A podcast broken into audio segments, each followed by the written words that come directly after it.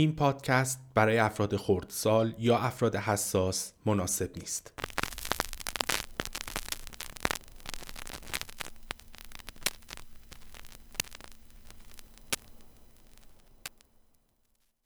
یه بار از گوگل پرسیدم بین عقل و دل کدومش رو باید انتخاب کرد. طبق معمول هفتش نتیجه اول رو باز کردم و شروع کردم به خوندن. به غیر از چند تا جوابی که فقط حرف عقل و دل رو با هم مقایسه کرده بودن و جواب درستی نداده بودن بقیه متفق القول نظرشون این بود که باید به حرف دلت گوش کنی.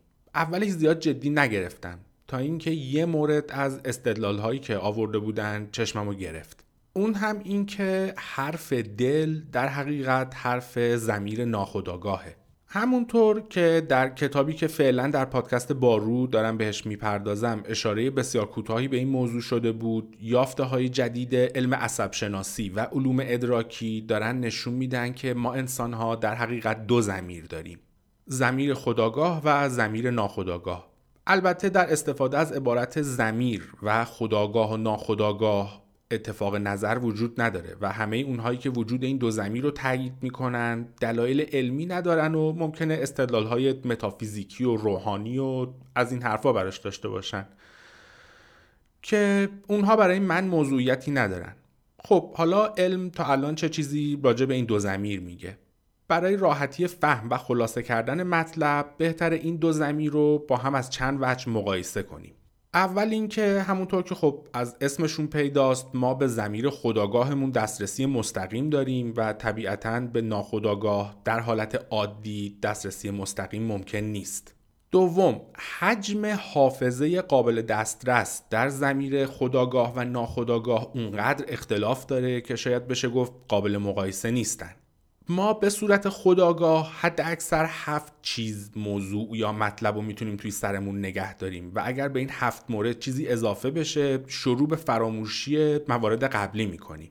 یه نکته جالب هم در این باره هست که قبایل بدوی در آفریقا و آمریکای جنوبی هستند که در زبانشون فقط برای یک تا هفت لغت مجزا دارن و از هفت بیشتر رو میگن خیلی.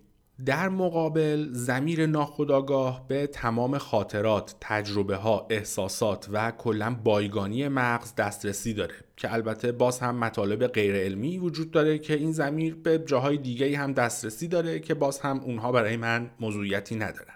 سوم قدرت پردازش این دو زمیر با هم اونقدر باز اختلاف دارن که شاید باز هم بهتر باشه بگیم غیر قابل مقایسن خلاصه بگم که قدرت پردازش زمیر ناخداگاه بسیار بسیار فراتر از قدرت پردازش زمیر خداگاهه مثال عملی در انگلیسی ضرب المثلی هست که وقتی کسی به مشکل و مسئله سختی که نمی‌تونه حلش کنه برمیخوره بهش میگن sleep on it روش بخواب منظور این که همینطور که داری به اون مسئله فکر می‌کنی شب بخواب. خیلی از دانشمندها هم در طول تاریخ گفتن که جواب مسئله سختی و در خواب بهش رسیدن. خوابیدن روی مسئله در حقیقت یعنی کمک گرفتن از قدرت پردازش زمیر ناخودآگاه برای پیدا کردن جواب. البته تمیز دادن حرف عقل و حرف دل یا همون زمیر ناخودآگاه کار آنچنان ساده ای نیست و کسایی که بلد نیستند به درون خودشون نگاه کنند به راحتی حرف دلشون رو با حرف میل و هوس و شاید بشه گفت خوی حیوانیشون اشتباه می‌گیرن. مدتیه که هر وقت خودم یا دوستی برای تصمیم گیری سر دوراهی قرار می‌گیریم کاری که خودم در این شرایط سعی می‌کنم انجام بدم و به اون دوستم پیشنهاد می‌کنم. مراقبه کن و ببین دلت چی میگه.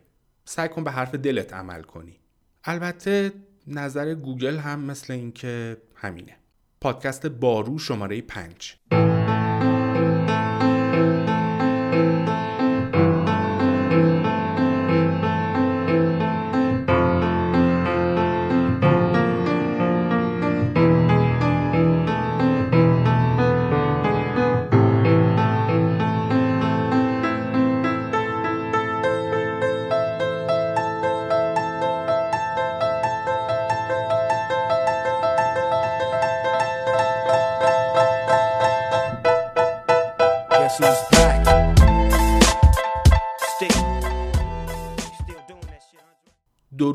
بزرگ مغز چرا خواستن رو با خوشحالی اشتباه می‌گیریم در سال 1953 جیمز اولد و پیتر میلنر دو دانشمند جوان در دانشگاه مکگیل مونترال در تلاش بودند تا از کارهای عجیب یک موش آزمایشگاهی سر در بیارن. این دو دانشمند در عمق مغز موش یه الکترود جاگذاری کرده بودند که از طریق اون می‌تونستن به موش شک بدن. اونها داشتن سعی می‌کردن قسمتی از مغز موش رو فعال کنن که بر اساس کشف بقیه دانشمندها مرکز ترس و اضطراب در مغز بود. بر اساس همون تحقیقات موشهای آزمایشگاهی اونقدر از وارد شدن شوک به اون تیکه از مغزشون متنفر بودن که از هر چیزی که باعث تحریک شدن اون الکترود می‌شد دوری می‌کردن. اما موش اولز و میلنر عکس عمل کاملا متفاوتی داشت و دائما می‌رفت اون گوشه قفس که باعث فعال شدن الکترود می‌شد. انگار که موش در آرزوی وارد شدن شوک به مغزش بود. هاج و واژ از عکس عمل عجیبی که موش نشون می‌داد اونها تصمیم گرفتن این ایده رو تست کنن که اون موش واقعا دلش اون شوک عصبی رو می‌خواد. پس هر بار که موش مقداری به سمت راست حرکت می‌کرد و از گوشه فاصله می‌گرفت یه شوک مغزی کوچیک بهش جایزه می‌دادن. موش به سرعت واکنش نشون داد و در عرض چند دقیقه رفت به گوشه مقابل قفس. اولز و میلنر متوجه شدن که موش به هر سمتی از قفس که بهش شوک وارد میشه حرکت می‌کنه. و خیلی زود دیگه انگار که موش رو داشتن با جویستیک کنترل می‌کردن. آیا ادعای بقیه تحقیقات راجع به اثر شوک روی این قسمت از مغز میانی موش اشتباه بود؟ یا اینکه انگار اونها گیر یه موش خدازار افتاده بودن؟ در حقیقت به خاطر کمی کستستی هنگام نصب الکترود اونها به نقطه ناشناخته ای از مغز دست پیدا کرده بودند. رشته تحصیلی اولز روانشناسی اجتماعی بود نه عصب شناسی و هنوز نیاز داشت که مهارت‌های لابراتواریش رو تقویت کنه اون الکترود رو جای اشتباه نصب کرده بود و با همین اشتباه اونها موفق به کشف منطقه از مغز شدن که با تحریک شدن باعث ایجاد حس لذت و خوشی فراوان می‌شد اولز و میلنر به نقطه‌ای که کشف کرده بودن اسم دادن. مرکز لذت در مغز پلژر سنتر اما اولز و میلنر هنوز درست نفهمیده بودن که به چه چیزی دست پیدا کردن. اون موش احساس لذت رو تجربه نمی کرد بلکه اون احساس خواستن رو تجربه می کرد در نهایت یافته هایی که این دو دانشمند به وسیله آزمایشی که روی این موش صورت گرفت بهشون دست پیدا کردن باعث باز شدن پنجره شگفتانگیزی به روی احساساتی که خود ما تجربه می‌کنیم شد. ولع وسوسه و اعتیاد. با نگاه از این پنجره متوجه میشیم وقتی که پای احساس خوشحالی در میونه به راهنمایی های مغزمون نمی‌تونیم اعتماد کنیم. و همچنین نگاهی می‌کنیم به اینکه رشته جدید بازاریابی عصبی neuromarketing چطور با استفاده از این علم مغز ما رو برای ایجاد احساس نیاز دستکاری می‌کنه و اینکه چطور می‌تونیم در مقابل اون مقاومت کنیم. وعده پاداش بعد از اینکه اولز و میلنر مرکز لذت مغز موش رو پیدا کردن تصمیم گرفتن مقدار خرکیفی که به موش با تحریک اون قسمت دست میده رو به نمایش بذارن. اونها اول به مدت 24 ساعت به موش گرسنگی دادن. بعد موش رو گذاشتن وسط یه تونلی که در هر دو انتهاش غذا گذاشته بودن. در حالت عادی موش به سرعت به سمت غذا میره و مشغول بلعیدن میشه. ولی اگر قبل از رسیدنش به غذا به موش یه شک وارد می‌کردم موش توی جاش متوقف می‌شد و هیچ تکونی نمی‌خورد. اون موش گرسنه انتظار کشیدن برای دریافت یک شوک احتمالی دیگر رو به غذایی که دم دستش بود ترجیح می‌داد. دانشمندها همچنین اینکه اگر موش بتونه به خودش شک بده آیا این کارو می‌کنه یا نه رو به آزمایش گذاشتن. یه اهرم توی قفس موش تعبیه کردن که با هر بار فشار دادنش مرکز لذت موش به صورت الکتریکی تحریک می‌شد. بعد از اینکه موش یاد گرفت اون اهرم چطور کار می‌کنه شروع کرد هر پنج ثانیه به خودش شک دادن وقتی این وسیله خود تحریکی رو در اختیار بقیه موش ها گذاشتن هیچ اثری از سیر شدن در اونها دیده نشد و اونقدر به شک دادن به خودشون ادامه می‌دادن تا از خستگی از حال برن منم یه اهرام این مدلی دارم که تر بودم دقیقا همینجوری ازش استفاده می‌کردم. موش ها حتی حاضر بودن برای به دست آوردن اون لذت مغزی خودشون رو شکنجه کنن. دکتر اولز دو تا اهرم در دو طرف مقابل قفسی گذاشت که کفش توری فلزی بود که به برق وصل بود و اونها رو جوری تنظیم کرد که برای دریافت شوک هر اهرم فقط یک بار قبل از فشار اهرم مقابل باعث شوک بشه. موش ها به طور خودخواسته برای فعال کردن این دو اهرم اینقدر بین اونها رفت و آمد می‌کردن که سوختگی پاهاشون به خاطر اون توری که به برق وصل بود از پادرشون می آورد. دکتر اولدز مرتیکه روانی بیشتر از قبل قانع شد که تنها چیزی که می‌تونه باعث ایجاد اون رفتار بشه احساس لذت بسیار زیاد یا همون خرکیف شدنه زمان زیادی طول نکشید که روانپزشکا به این فکر افتادن که انجام این آزمایش روی آدم ها کار خیلی باحالی می‌تونه باشه. در دانشگاه تولین رابرت هیت الکترودی در مغز بیمارهاش جاسازی کرد و جعبه ای در اختیار اونها گذاشت که با فشار دادن دکمه روش می‌تونستن این قسمت جدید کشف شده مغزشون رو تحریک کنن. عملکرد بیماران دکتر هیت با متوسط چهل بار تحریک در دقیقه به طرز شگفتانگیزی شبیه موشها بود. وقتی سینی غذا برای بیمارها آورده می‌شد که البته خودشون اعلام گرسنگی کرده بودن حاضر نبودن برای خوردن غذا دست از فشار دادن اون دکمه بکشن. حتی یکی از بیمارها به اینکه می‌خواستن به آزمایش پایان بدن و الکترودها رو قطع کنند با خشونت اعتراض کرد. بیمار دیگه ای حتی بعد از قطع الکترودها 200 بار دکمه رو فشار داد تا اینکه در نهایت محققین ازش خواستن که دیگه این کار انجام نده. این نتایج به نوعی دکتر هیتو قانع کرد که میشه از این تکنیک برای تراپی و درمان طیف گسترده ای از مشکلات ذهنی استفاده کرد. مخصوصا که بیمارها خب خیلی هم حال می‌کردن. و تصمیم گرفت که این الکترودها رو بذاره توی سر بیمارهاش بمونن و به اونها یک دستگاه کوچیک قابل حمل داد که می‌تونستن اون رو روی کمربندشون ببندن و هر وقت که خواستن خودشون رو تحریک کنن. البته اینجا باید به شرایط زمانه ای که این تحقیق درش صورت گرفته هم نگاهی بکنیم. الگوی عملی در زمان این تحقیق بیهیویوریزم رفتارگرایی بوده. رفتارگراها اعتقاد داشتند تنها چیزی که ارزش اندازهگیری داره چه در انسانها و چه در حیوانات رفتار اونهاست و پرداختن به افکار و احساسات فقط اطلاف وقته. اگر چیزی رو یه شاهد عینی نتونه ببینه علم نیست و اهمیتی نداره. این ممکنه دلیل این باشه که در اخبار اولیه‌ای که از تحقیق دکتر هیت منتشر شد هیچ جور جزئیاتی از نظر خود بیمارها راجع به اینکه در پی این نوع خود تحریکی چه احساسی دارن وجود نداشت. دکتر هیت مثل اولز و میلر فرض کرده بود چون بیمارهاش دائما دارن خودشون رو تحریک می‌کنن و برای ادامه دادن به این کار حتی از خوردن غذا هم چشم پوشی می‌کنن دارن با احساس خرکیف شدن در حقیقت پاداش می‌گیرن. خب من اینجا بگم یوفوریک یا یوفوریا میشه نوعی اوج احساس لذت که توی زبان گل فارسی معادل مستقیمی براش نداریم. من هم به عنوان بیفرهنگستان زبان فارسی ترجمهش کردم خرکیف. خب برگردیم سر اصل مطلب. و البته درست بود که بیمارها می‌گفتن دارن احساس لذت می‌کنن ولی ترکیب دائما تحریک کردن خودشون و البته ترس از قطع شدن جریان الکتریکی به مغزشون می‌رسید نشون دهنده حالتی به غیر از رضایت بود. از جزئیات مختصری که از تفکرات و احساسات اون بیمارها وجود داره برمیاد که اون تجربه به نظر لذت بخش روی دیگه هم داشته. یکی از بیمارها که از نارکولپسی بیماری حمله خواب رنج می برده و دستگاه رو بهش داده بودن تا بتونه به کمک اون خودشو بیدار نگه داره.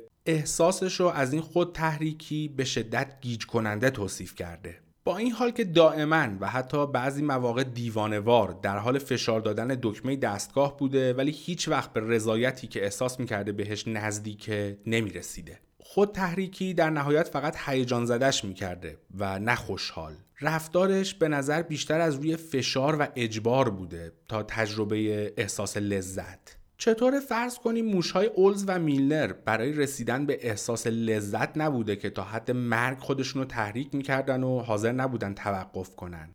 و اون قسمت از مغزشون که در حال تحریک کردنش بودن در اونها تجربه لذت عمیق ایجاد نمی‌کرده و فقط این حس رو به اونها می‌داده که به زودی لذت عمیق رو تجربه می‌کنن. آیا امکان داره که اون موشها به تحریک ادامه می‌دادن؟ چون مغزشون بهشون می‌گفته اگر یک بار دیگه اون اهرم فشار بدی اتفاق خیلی خوبی میافته. اولز و میلنر مرکز لذت رو کشف نکرده بودن. چیزی که اونها کشف کرده بودن امروز عصب شناسا بهش میگن سیستم پاداش ریوارد سیستم. منطقه‌ای که اونها تحریکش می‌کردن قسمتی از سیستم اولیه یا ابتدایی تشویق در مغز بود. قسمتی که در مغز ما تکامل پیدا کرده تا ما رو به سمت انجام کار و مصرف کردن حل بده. به همین علت اولین موش اولز و میلر دائما توی اون گوشه از قفس بود که اولین بار تحریک شده بود و بقیه موش ها از غذا چشپوشی می‌کردن و حاضر بودن که پاهاشون بسوزه تا فقط به یه شوک مغزی دیگه برسن. با هر بار تحریک مغزشون بهشون می‌گفته یه بار دیگه این کارو بکن. این دفعه حس خوبی بهت دست میده.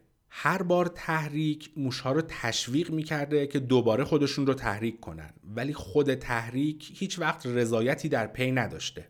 همینطور که در ادامه خواهیم دید برای تحریک این سیستم لزوما نیازی به نصب الکترود در مغزمون نداریم. دنیای ما پر از محرک از منوی رستوران و کاتالوگ اجناس گرفته تا بلیت بخت آزمایی و تبلیغات تلویزیونی که می‌تونن ما رو تبدیل به نسخه انسانی موشهای اولز و میلر کنن. که دائما با وعده رسیدن به خوشحالی در حال دویدن بودن. وقتی اون اتفاق بیفته مغز ما غرق در احساس من می‌خوام آیوانت میشه و گفتن آیوانت من نمی کنم سختتر و سختتر میشه.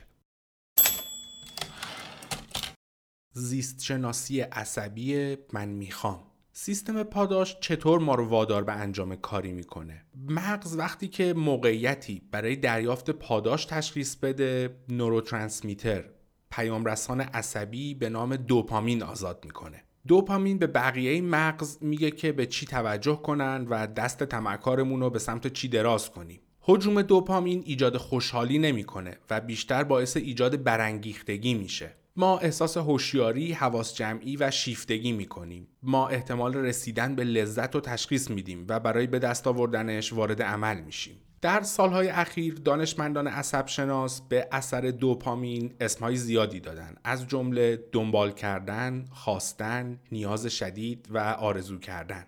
ولی یک چیز روشنه این تجربه دوست داشتن، لذت بردن یا رسیدن به پاداش نیست. تحقیقات نشون دادن که میشه کل سیستم دوپامین رو در مغز موش نابود کرد. ولی با این حال وقتی که بهش شیرینی بدید باز هم حالت خوشحالی پیدا می‌کنه.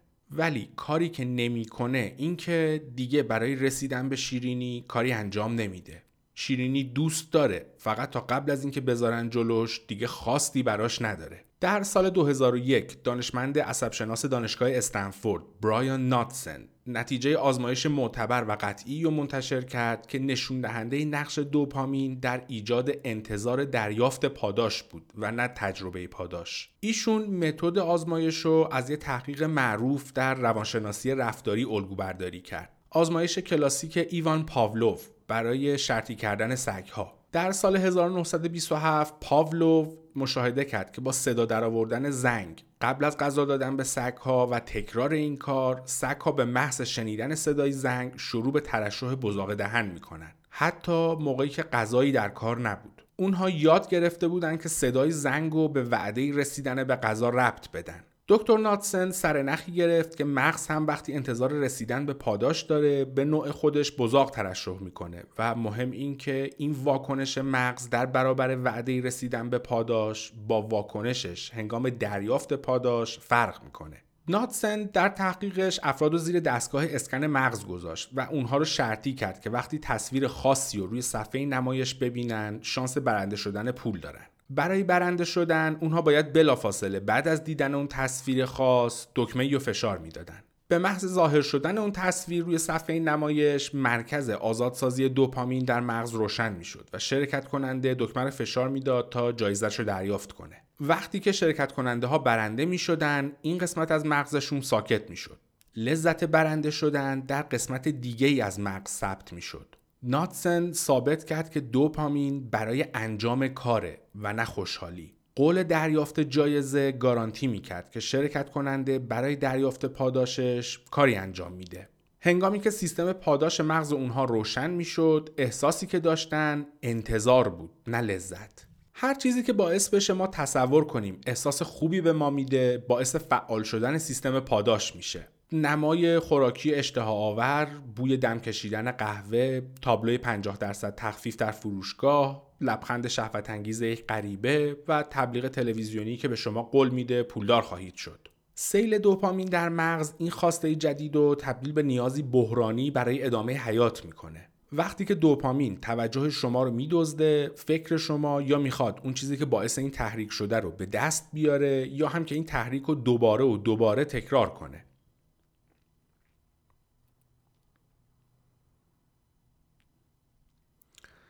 این حقه طبیعته برای اطمینان از اینکه به خاطر فشار نیاوردن به خودتون برای چیدن میوه از گرسنگی نمیرید. و چون به دست آوردن دل جنس مخالف خیلی درد سر داره باعث انقراض نسلتون نشید. تکامل خود حس خوشحالی به تخمش هم نیست ولی از وعده خوشحالی استفاده می‌کنه تا ما برای زنده موندن تلاش کنیم. پس استراتژی مغز برای مشغول نگه داشتن ما به شکار، جمعآوری غذا و دلبری کردن استفاده از وعده خوشحالیه و نه تجربه مستقیم خوشحالی. و البته مثل خیلی دیگه از قرایز اولیه‌مون الان در محیط بسیار متفاوتی نسبت به محیطی که این قرایز درشون شکل گرفتن زندگی می‌کنیم مثلا سیل دوپامین و هنگام دیدن، بو کردن و چشیدن غذای پرچرب و پرشکر در نظر بگیرید آزاد شدن دوپامین این خاص در ما برای بلعیدن اون خوراک رو گارانتی می‌کنه. وقتی در محیطی که غذا به سختی گیر میاد زندگی می‌کنید این غریزه بسیار کارآمدیه. ولی وقتی در دنیایی زندگی می‌کنید که نه تنها خوراکی همیشه در دسترستون هست بلکه اون خوراکی ها برای آزادسازی دوپامین در شما مهندسی شدن این غریزه نسخه چاقی مفرته و نه زنده موندن. و یا تاثیر تصاویر سکسی یا همون شهوت انگیز رو روی سیستم پاداشمون در نظر بگیرید. در بخش عمده ای از تاریخ زندگی بشر شما امکان نداشته که صحنه آدم لختی رو ببینید که ژست دلربایی هم گرفته مگر وقتی که موقعیت جفتگیری وجود داشته. در این موقعیت به هر حال یه ذره تشویق شدن برای اینکه دی ان ایتون رو توی زنجیره ژنتیکی نگه دارید هوشمندانه است. زمان رو چند صد هزار سال بکشید جلو و حالا ما دائما به پرن اینترنتی دسترسی داریم و از اون گذشته تصاویر تحریک کننده همیشه توی تبلیغات و سرگرمی ها به کار میرن. البته اینم برای غربی های بیهویته اینجا تصویر اکثر گیاهان هم فیلتر شدن و در تبلیغات و سرگرمی ها به جای تصاویر تحریک کننده از تصاویر دختر بچه ها استفاده می‌کنن که خدایی نکرده باعث گناه نشه. دنبال کردن غریزی این مثلا موقعیت هاست که افراد و معتاد به سایت های پرن می‌کنه و باعث میشه قربانی تبلیغاتی بشن که از سکس برای فروش هر چیزی از اسپری بدن گرفته تا شلوار جین استفاده می‌کنن. یادش به خیر ما بچه بودیم به عکسای روی بسته‌بندی جوراب زنونه چه علاقه ای داشتیم. این تخم سگای الان چه می‌فهمن ما توی چه شرایطی بزرگ شدیم.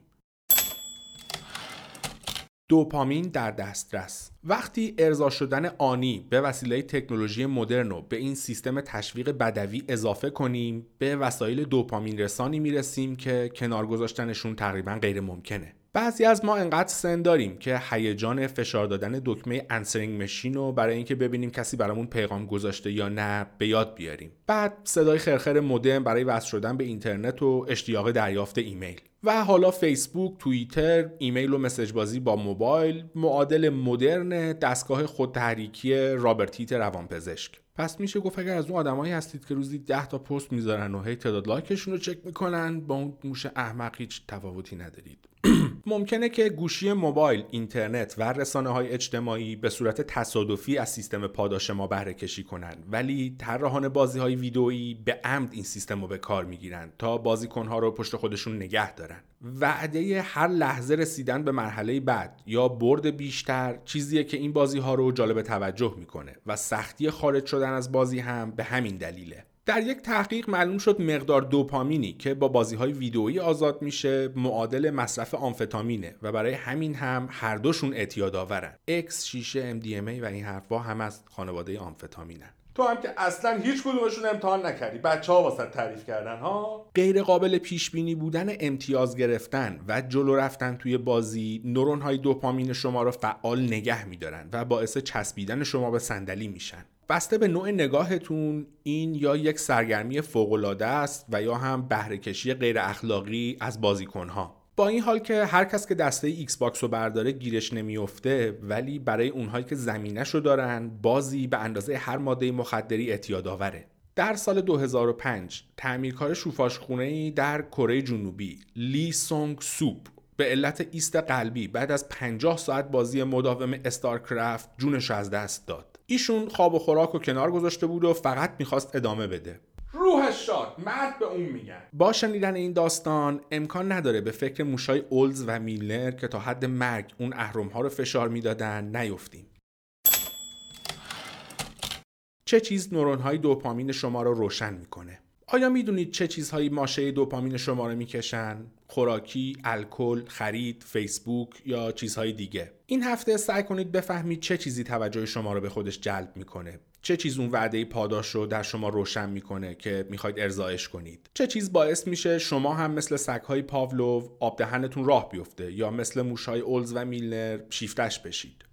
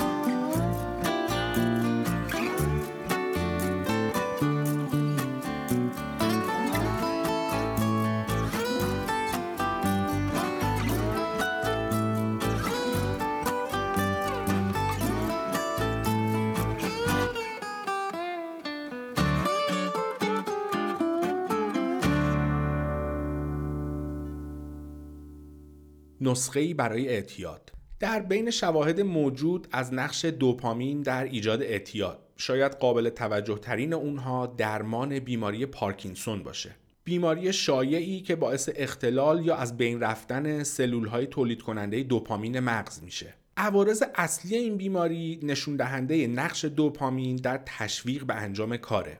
از جمله این عوارض کندی یا مشکل در حرکت، افسردگی و در بعضی موارد جنون.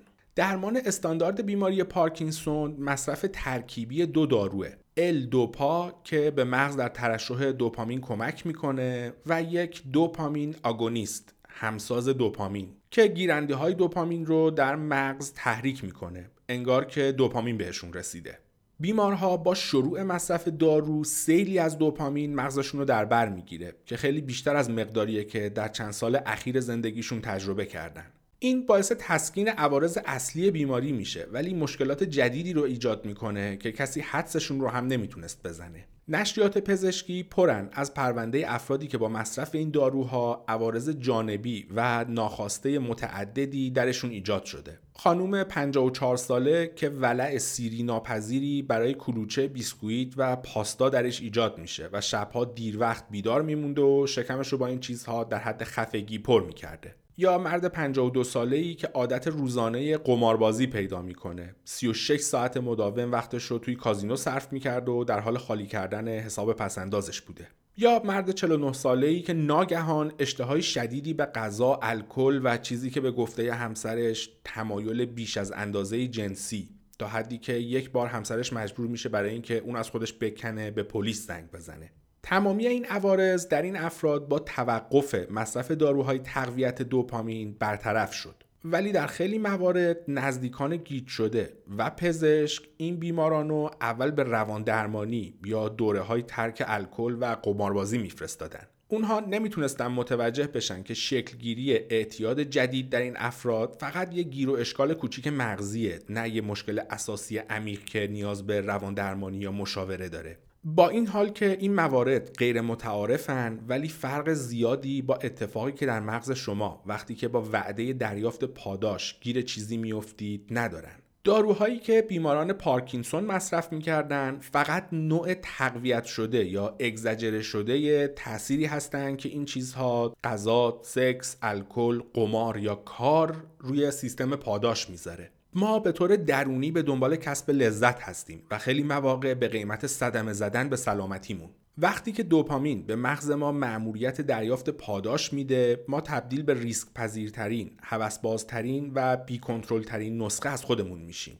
مهم این که حتی اگر پاداش هیچ وقت نرسه ترکیب وعده پاداش با اضطرابی که با فکر کردن به توقف در ما ایجاد میشه برای گیر انداختن ما کافی اگر یه موش آزمایشگاهی باشید اونقدر دوباره و دوباره اهرم و فشار می‌دید تا یا قش کنید یا هم از گرسنگی بمیرید. و اگر انسان باشید در بهترین حالت جیبتون رو خالی و شکمتون رو پر می‌کنید و در بدترین حالت خودتون رو در گرداب ضعف، بیارادگی و هوسبازی میندازید.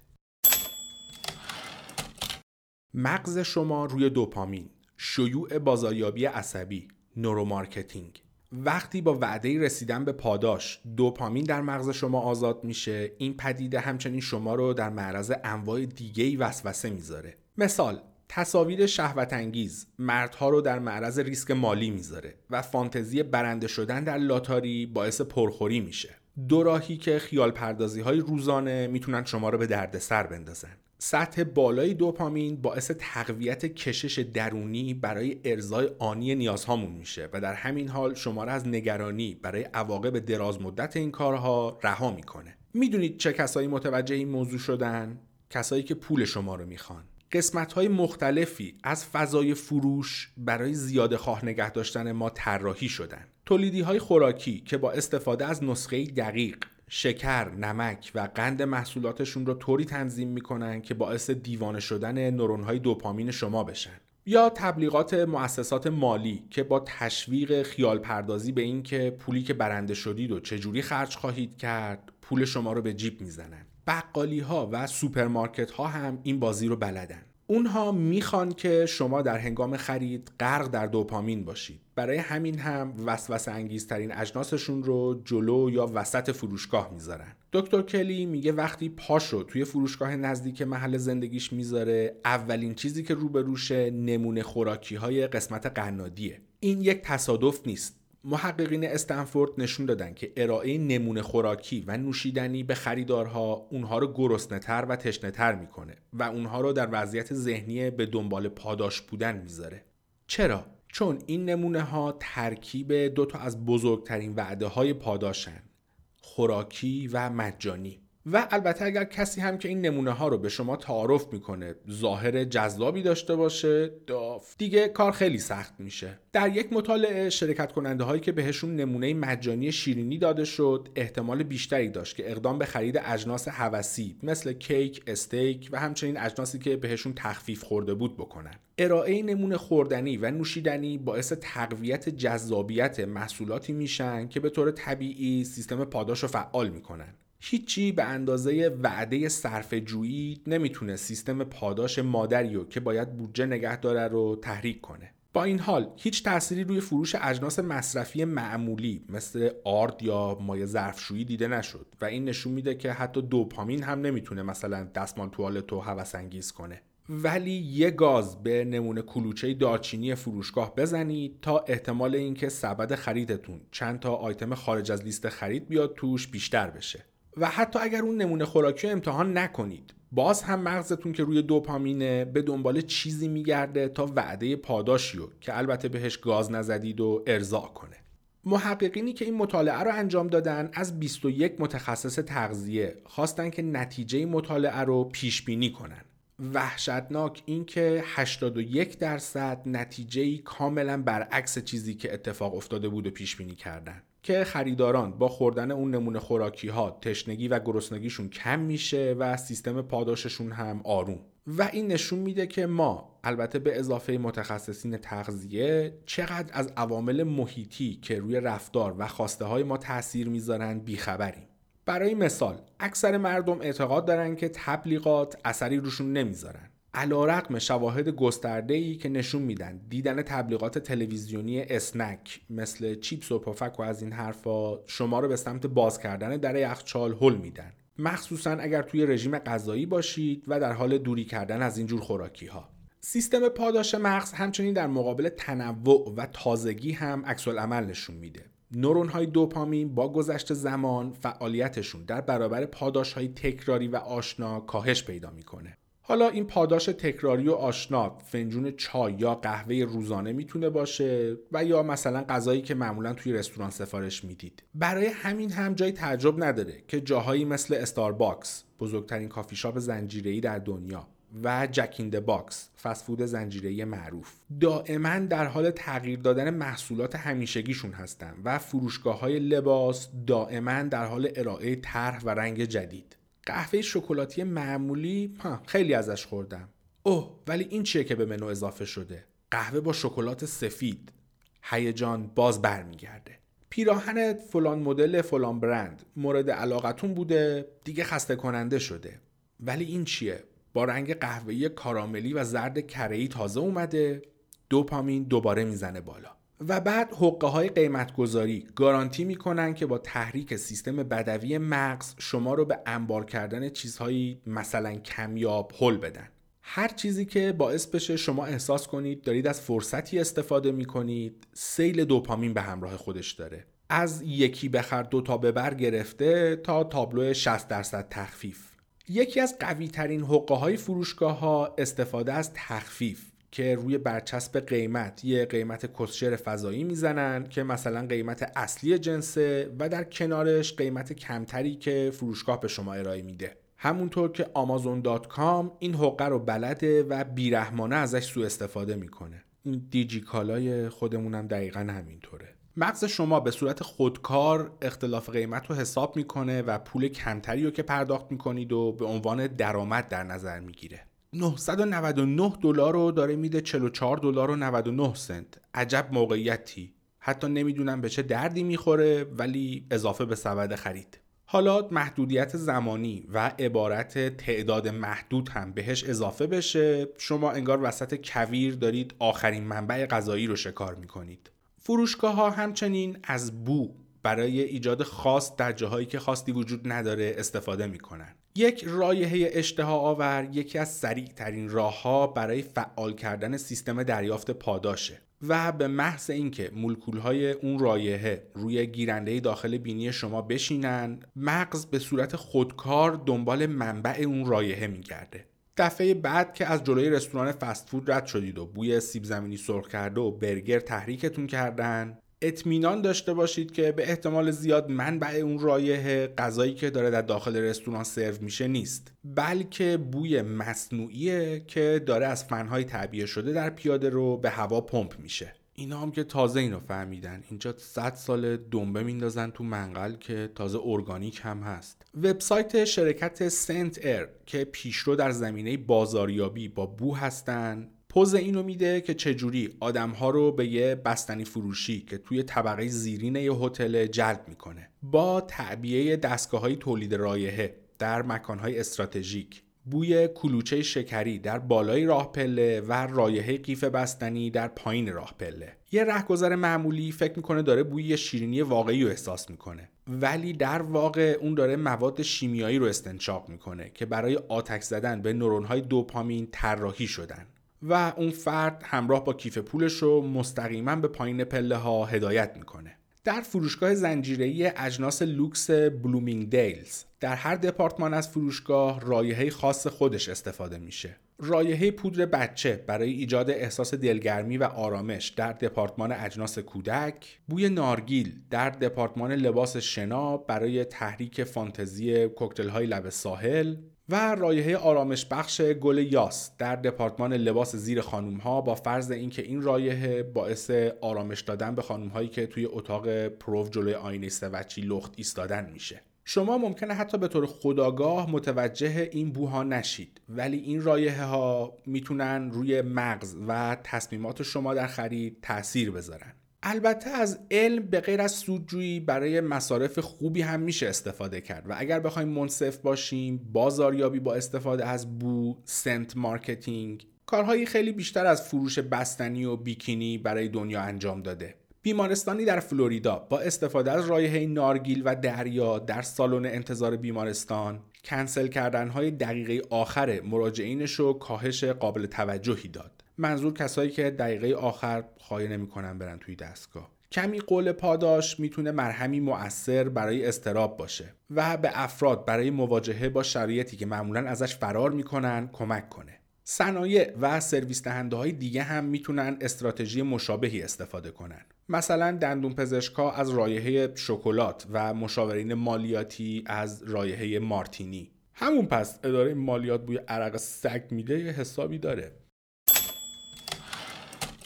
یک کاراگاه دوپامین بشید. دکتر کلی میگه وقتی که اینجور بازاریابی عصبی و حقه های فروش رو به دانشجوهاش معرفی می‌کنه این کار باعث شعله ور شدن آتیش شکار در دانشجوهاش میشه. اونها شروع می‌کنن به دیدن اینکه کدوم شکست های ارادیشون با بمب های دوپامینی که در محیط زندگی روزانهشون هست سرعت می‌گیرن. هفته بعد که به کلاس برمیگردن همه داستانهایی دارن که فروشگاه مورد علاقهشون چطور داره ازشون سوء استفاده می‌کنه. از استفاده از شمهای معطر در فروشگاه اجناس آشپزخونه گرفته تا پخش کارتهای تخفیف شانسی در مراکز خرید. اونها متوجه میشن که چرا توی لباس فروشی ها از تصاویر برهنه و لختی استفاده میشه و چرا متصدی حراج از قیمت پایین شروع می‌کنه. اینجا منظور از متصدی حراج از اون نوع فروش هاست که یه جنس رو می‌ذارن وسط بعد هر کی قیمت بالاتری بگه به اون میفروشن. وقتی شروع به گشتن کنید امکان نداره تله های متعددی که برای شما نورون های دوپامین و پول شما چیده شدن رو نبینید. دانشجوها بعد از مشاهده این موارد عموما اظهار احساس قدرتمندی می‌کنن. با پیدا کردن این حقوق ها هم خیلی حال می‌کنن.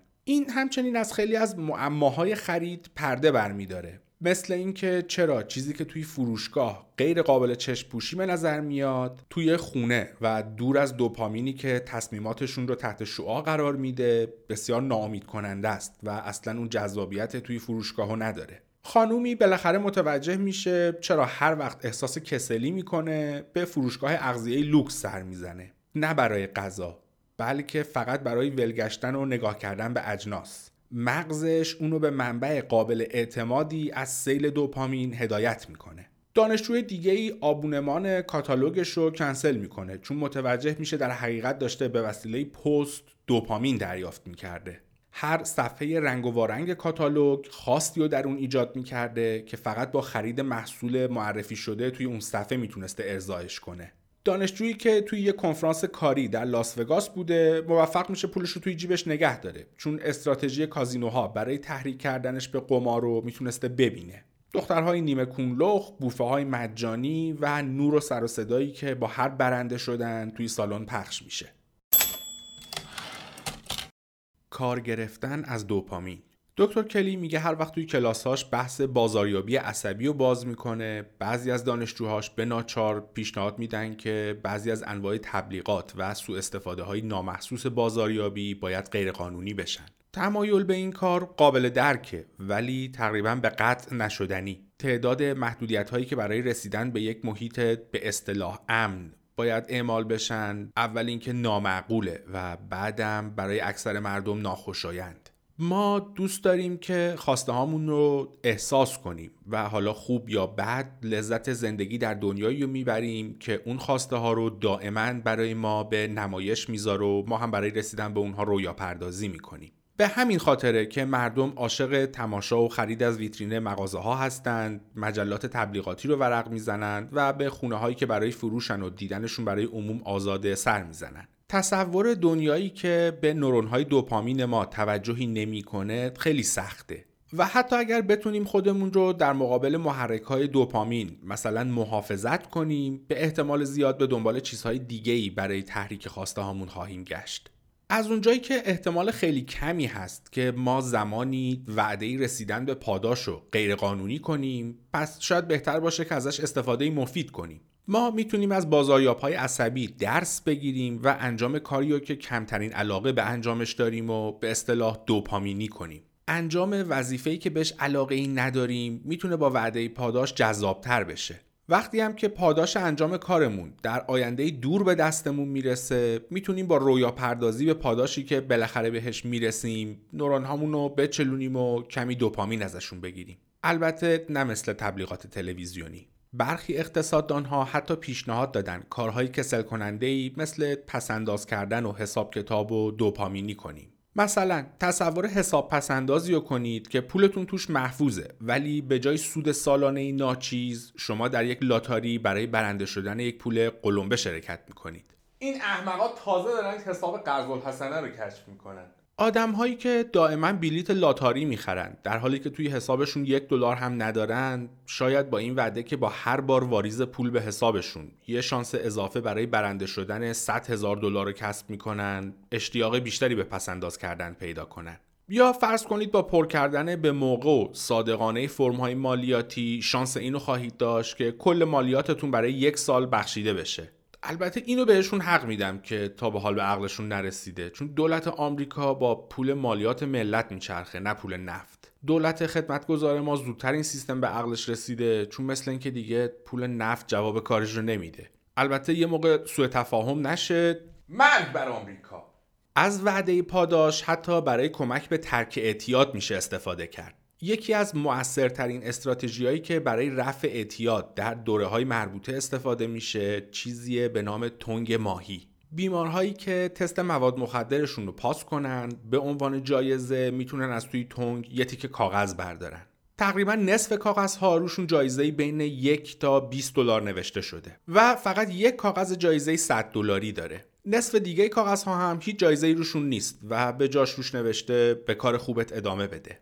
معنیش اینه که وقتی دستتون رو توی تون کنید به احتمال زیاد یا به یک دلار می‌رسید یا هم چند عبارت محبت آمیز این نباید مشوق آنچنان قوی باشه ولی هست. در یک مطالعه 83 درصد بیمارهایی که به جوایز تنگ ماهی دسترسی داشتن کل 12 هفته دوره درمان رو طی کردن. در مقابل افرادی که تحت درمان متعارف بودند و وعده پاداشی براشون نبود 20 درصدشون کل دوره رو طی کردن. 80 درصد بیماران تنگ ماهی تمام تست های موادشون رو پاس کردن. بیماران تحت درمان استاندارد فقط 40 درصد. بعد از پایان دوره بیماران تنگی نسبت به بیماران استاندارد احتمال خیلی کمتری داشت که دوباره شروع به مصرف کنن. حتی وقتی دیگه وعده پاداشی در کار نبود. شگفت انگیز این که تکنیک تنگ ماهی از پرداخت پول به افرادی که تستشون رو پاس می‌کنن موثرتره. حتی با اینکه بیمارهایی که تستشون رو پاس کردن از تنگ ماهی پول خیلی کمتری دریافت می‌کنن. تا اینکه به خاطر پاس کردن تست حتما پول بگیرن. این نشون دهنده قدرت پاداش غیرقابل پیش بینیه سیستم پاداش ما با شانس برنده شدن یک جایزه بزرگ خیلی بیشتر تحریک میشه تا پاداشی حتمی ولی کمتر. و این ما رو تشویق می‌کنه که برای برنده شدن هر کاری بکنیم. به همین خاطره که مردم بلیت لاتاری رو به سود بانکی دو درصد ترجیح میدن. و دونپایه ترین کارمند در یک شرکت باید این باور بهش داده بشه که یه روز می‌تونه مدیر عامل بشه.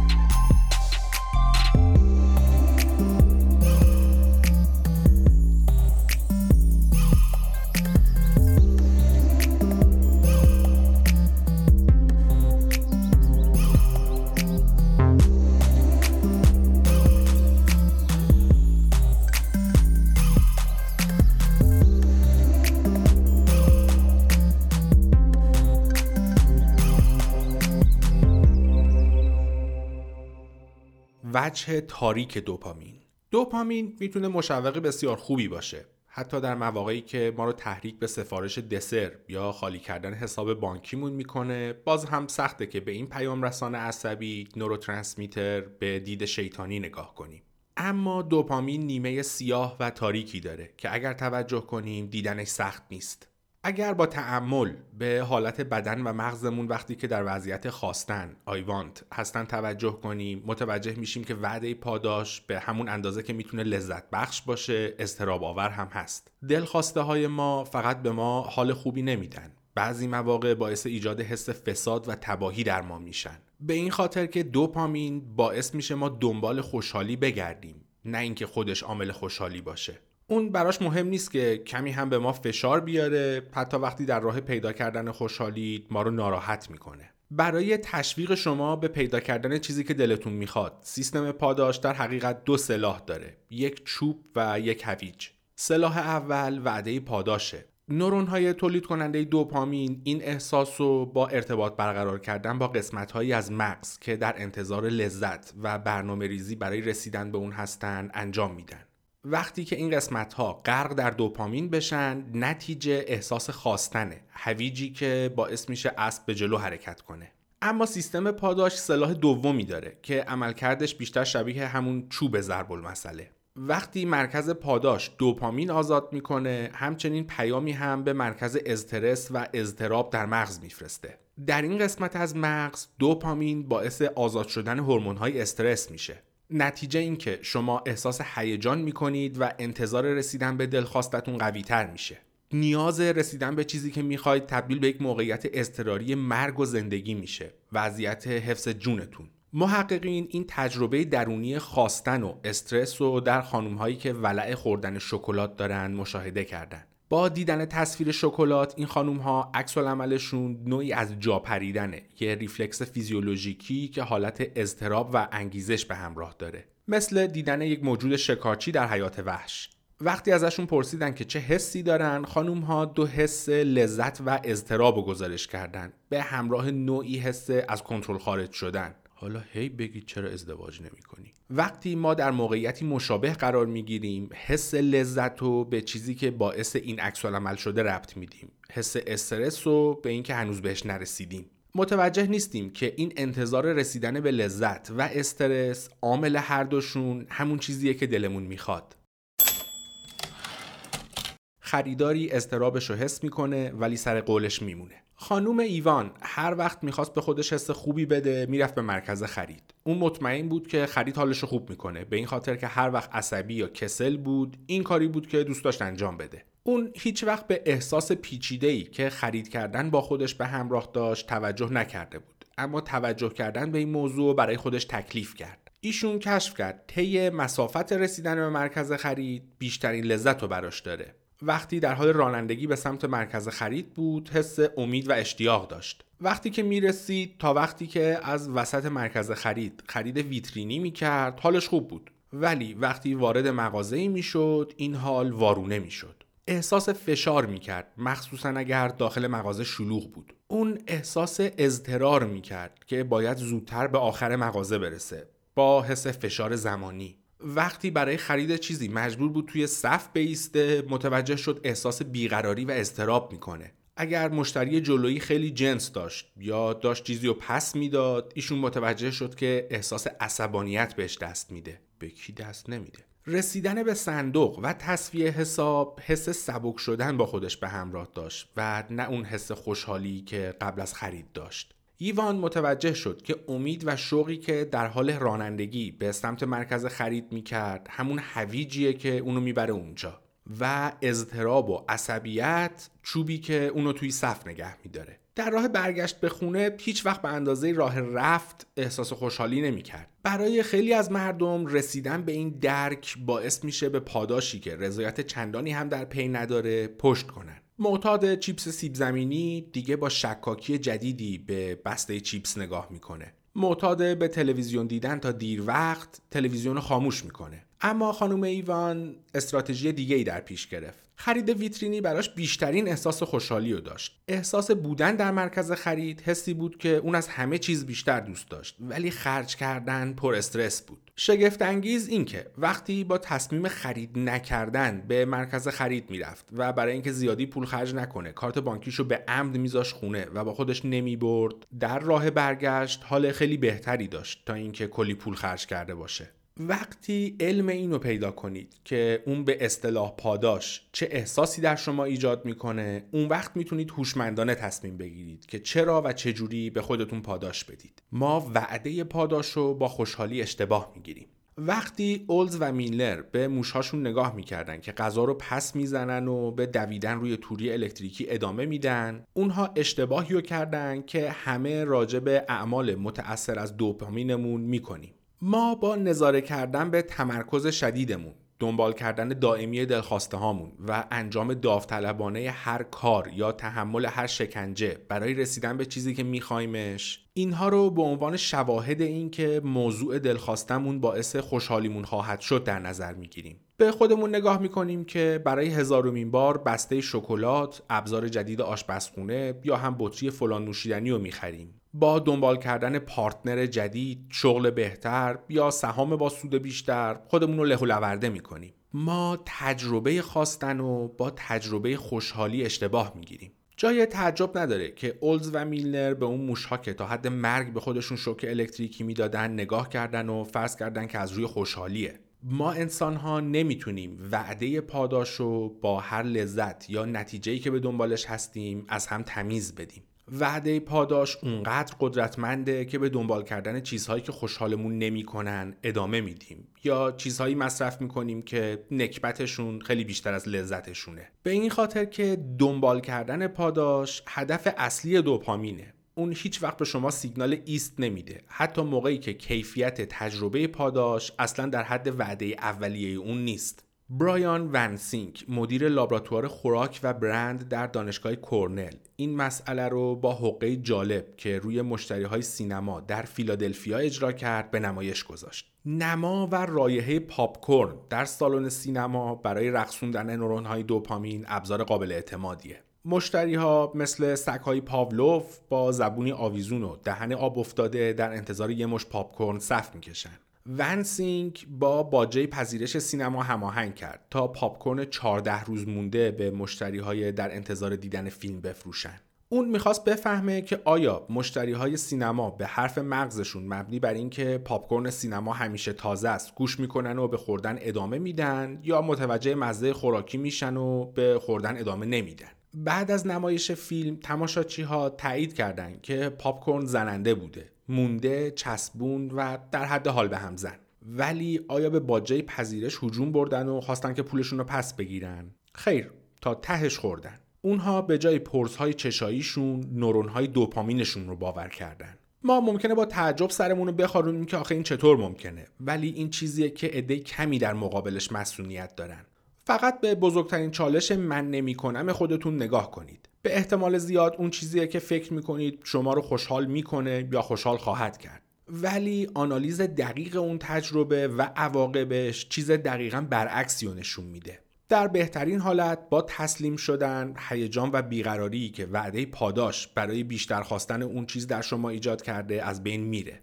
ولی در نهایت باعث ایجاد احساس کلافگی، نارضایتی، ناامیدی، خجالت، خستگی و ناخوشی میشه و یا اوضاع بهتری نسبت به قبل از شروع نخواهید داشت. شواهد قوی وجود دارند که وقتی افراد به تجربه پاداش البته واهیشون دقت می‌کنن افسون جادویی اون پاداش آروم آروم از بین میره وقتی مغزتون رو مجبور کنید که بین انتظاری که از اون پاداش دارید خوشحالی، رضایت، آرامش و یا پایان غم و استراب با چیزی که واقعا تجربه می‌کنه هماهنگی ایجاد کنه این باعث تنظیم شدن انتظاری که مغز از دریافت پاداش داره میشه. برای مثال افراد پرخور وقتی با آرامش به تجربه واقعی خوردن خوراکی و حس ولع که در پیش پرخوری در اونها ایجاد می‌کنه توجه می‌کنن معمولا متوجه میشن که بو و قیافه اون خوراکی خیلی بهتر از مزدشه حتی با شکم و دهان پر مغز باز هم ولع خوردن داره. احساس هیجان با بیشتر خوردن فقط بدتر میشه. بعضی اوقات حتی به مزه چیزی که باهاش پرخوری می‌کنن توجه نمی‌کنن چون دارن به سرعت فقط میبلعن. و در نهایت حال فیزیکی و روانی خیلی بدتری نسبت به قبل پیدا می‌کنن. در ابتدا این می‌تونه ناراحت کننده باشه. به هر حال واقعا باور داشتن که خوراکی باعث خوشحالی میشه. با این حال تحقیقات نشون دادن افرادی که روی توجه کردن به خوردنشون تمرین می‌کنن خودداری بیشتری درشون شکل می‌گیره و کمتر پرخوری می‌کنن. با گذشت زمان اونها نه تنها وزن کم می‌کنن بلکه تجربه استرس، هیجان و استراب و افسردگی در اونها کمتر میشه. وقتی ما خودمون رو از خیال واهی وعده پاداش رهایی بدیم معمولا بعدش متوجه میشیم چیزهایی که برای خوشحالی دنبالشون بودیم منبع اصلی ناراحتیمون هستن آزمون ارادی وعده پاداش رو تست کنید. وعده پاداش رو در خودتون با وسوسه‌ای که معمولا درش زیاده روی می‌کنید چون مغزتون بهتون میگه باعث خوشحالیتون میشه آزمایش کنید. دکتر کلی میگه انتخاب های معموله در کلاس هاش چیزایی هستند مثل خوراکی یا همون اسنک، خرید، تلویزیون یا هم وقت تلف کردن های آنلاین. از ایمیل گرفته تا بازی و قمار. با تعمل زیاده روی کنید نه تند و با عجله. توجه کنید وعده پاداش چه احساسی داره. انتظار، امید، هیجان، اضطراب و دهن آب افتادن هر چی که داره توی سر و بدنتون اتفاق میفته بعد به خودتون اجازه زیاده روی بدید مقایسه تجربه زیاده روی با انتظاری که قبلش داشتید چجوریه آیا احساس رسیدن به پاداش از بین میره یا فقط شما رو به بیشتر خوردن، بیشتر خرج کردن یا بیشتر موندن حل میده؟ چه موقع اگر اصلا این اتفاق بیفته احساس رضایت می‌کنید؟ یا فقط به جایی می‌رسید که دیگه نمی‌تونید ادامه بدید. چون تا خرخره پر شدید خسته شدید کلافه شدید دیگه وقت ندارید و یا دیگه اون به اصطلاح پاداش به اتمام رسیده. افرادی که این تمرین رو انجام میدن معمولا به یک یا دو نتیجه می‌رسن. یک سری متوجه میشن وقتی که دارن به زیاده رویشون توجه می‌کنن به مقدار خیلی کمتری از اون نسبت به تصوری که داشتن نیاز دارن. بقیه متوجه میشن که اصلا تجربه رضایت بخشی نیست و فاصله بین انتظارشون از دریافت پاداش با تجربه واقعی براشون آشکار و نمایان میشه. هر دو مشاهده به شما کنترل بیشتری روی رفتاری که فکر می‌کنید غیرقابل کنترل میده. اهمیت دلخواسته. با این حال که ما با به اشتباه گرفتن خواستن با خوشحالی به دردسر میفتیم راه حل از بین بردن خواستن نیست. زندگی بدون خواست ممکنه زیاد به خودداری نیاز نداشته باشه ولی ارزش زندگی کردن هم نداره. یک معتاد میلش رو از دست میده. ادم مرد خودداری نبود. در 33 سالگی یک روز عادی شامل 10 شات ودکا، چند خط کوکائین و بعضی وقتها هم یک راند اکستاسی به عنوان جایزه بود. اعتیاد اون تاریخچه طولانی داشت. شروع با الکل در 9 سالگی، کوکائین در 13 سالگی و تا سن بلوغ ماریجوانا، کوکائین، اوپیوید و اکستاسی. ولی تمامش روزی که از یه پارتی به اورژانس منتقل شد چون تمام موادی که همراهش بود و برای اینکه به درد سر نیفته یه جا انداخته بود بالا تغییر کرد ترکیب دارویی خطرناک کوکائین، اکستاسی، اکسیکودون و متادون فشار خونش رو تا حد مرگ پایین آورد و مغزش دچار کمبود اکسیژن شد. با این حال که دوباره به هوش آوردنش و از بیمارستان مرخص شد ولی معلوم شد کم بوده موقت اکسیژن تاثیرات عمیقتری روی اون گذاشته. ادم میلش رو به الکل و مواد کاملا از دست داد. مصرف روزانه موادش تقریبا به صفر رسید و این امر با تست خون در طول شش ماه بعد از واقعه تایید شد. البته این تغییر معجزه آسا به خاطر رسیدن به یک بینش روحانی جدید یا روشنبینی به خاطر دست و پنجه نرم کردن با مرگ نبود. به قول خودش اون فقط میلش رو به مصرف مواد کاملا از دست داده بود. این ممکنه تغییر مثبتی به نظر بیاد ولی این بیمیلی خیلی فراتر از کوکائین و الکل بود. ادم کلا میلش رو از دست داده بود. همین. اون دیگه نمی‌تونست تصور چیزی رو بکنه که باعث خوشحالیش میشه. انرژی فیزیکی و قابلیت تمرکزش ناپدید شدن و همینجور بیشتر گوشگیر شد. بدون قابلیت انتظار رسیدن به لذت اون امیدش رو از دست داد و توی افسردگی شدیدی فرو رفت. چه چیز باعث این بیمیلی ناگهانی شده بود؟ روانشناس های دانشگاه کلمبیا که عدم تحت درمانشون بود جواب و با دیدن اسکن مغز اون پیدا کردن پرونده ادم که در American Journal of Psychiatry منتشر شد به خاطر تغییر شدید از یک معتاد به کسی که قابلیت من می‌خوام I want ش رو کاملا از دست داده مورد فوق‌العاده ای محسوب میشه. اما خیلی پرونده های پزشکی دیگه ای هم مربوط به افرادی که میل و انتظار رسیدن به خوشحالی و از دست دادن وجود داره. روانشناس ها به این میگن anhedonia دقیقا به معنی بدون لذت. افراد دچار اندونیا توصیفی که از زندگیشون می‌کنن انجام یک سری عادات بدون انتظار رسیدن به رضایت. اونها ممکنه بخورن، بخرن، معاشرت کنن و سکس داشته باشن اما انتظار رسیدن به لذتی از انجام اون فعالیت ها ندارن. بدون امکان لذت بردن اشتیاقشون رو از دست میدن.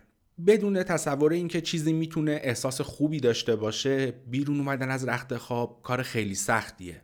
یادش بخیر من یه سال و نیم دو سالی همین مدلی بودم. این انقطاع کامل از میل داشتن باعث خالی شدن امید و برای خیلی ها میل به ادامه زندگی میشه. وقتی سیستم پاداش ما از کار بیفته نتیجه رضایت کامل و دائم نیست بلکه بیحسی و بیعلاقگیه. برای همین خیلی از مبتلایان به پارکینسون که مغزشون به اندازه کافی دوپامین ترشح نمی‌کنه دچار افسردگی نه آرامش.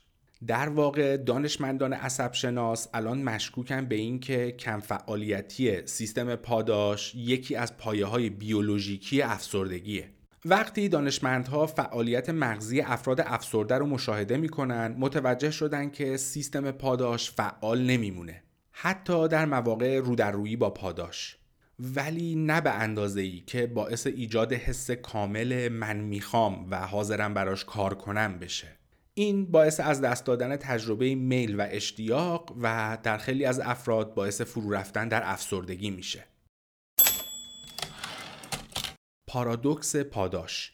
دکتر کلی میگه اگر شما هم مثل خیلی از دانشجوهاش هستید احتمالا در عجبی تمام اینها ما رو به کجا می‌برن؟ وعده پاداش خوشحالی و گارانتی نمی‌کنه. اما عدم وجود وعده پاداش گارانتی ناراحتیه. به وعده پاداش گوش کنیم تسلیم وسوسه میشیم. بدون وعده پاداش هیچ مشوقی نداریم. برای این معما جواب ساده ای وجود نداره. روشنه که برای علاقمندی و درگیر شدن با زندگی نیاز به وعده پاداش داریم. اگر شانس بیاریم سیستم پاداشمون اینجوری از کار نمیافته. اما به امید اینکه به ضدمون هم عمل نخواهد کرد. ما در دنیای تکنولوژی تبلیغات و موقعیت های 24 ساعته زندگی می کنیم که باعث ایجاد خاص در ما میشن که کمتر به رضایت ختم میشه. اگر قرار خوددار باشیم نیاز داریم پاداش های واقعی رو که به زندگیمون معنی میدن و از پاداش کاذب که باعث حواس پرتی و اعتیاد میشه رو از هم جدا کنیم. یاد گرفتن این تمایز شاید بهترین کاری باشه که می‌تونیم انجام بدیم. این همیشه آسون نیست اما فهم این که چی داره توی مغزمون میگذره کارو یکم آسون تر می‌کنه. اگر بتونیم موش اولز و میلنر رو که اون اهرم رو دائما فشار می‌داد به یاد بیاریم شاید بتونیم در مواقعی که وسوسه میشیم به اندازه کافی شفافیت داشته باشیم و دروغ بزرگ مغزمون رو باور نکنیم. کلام آخر میل و خواست استراتژی مغز برای انجام کارهاست. همونطور که دیدیم هم می‌تونه تهدیدی برای خودداری باشه و هم منبعی برای اراده. وقتی دوپامین ما رو به وسوسه هدایت می‌کنه ما باید خواستن و از خوشحالی تمیز بدیم. اما همچنین می‌تونیم دوپامین و وعده پاداش رو برای تشویق خودمون و بقیه به کار بگیریم. در نهایت میل و خواسته نه بده نه خوب. چیزی که مهمه این که دارن ما رو به کجا هدایت می‌کنن. و البته خرد ما برای اینکه دنبالش بکنیم یا نه. خب این هم از این. امروز یک شنبه سوم آذر 1398 ضبط این قسمت 7 روز پیش تموم شد که مصادف شد با شروع قطعی اینترنت. خیلی دوست دارم از سختی های بی اینترنتی توی این 7 روز بگم. ولی می‌دونم در این 7 روز خیلی ها دسترسیشون به چیزهای دیگه به غیر از اینترنت قطع شده. و خیلی ها هم این هفتش روز کلا آخرین روزهاشون بوده. قسمت بعد هم ادامه مطالب همین کتاب خواهد بود.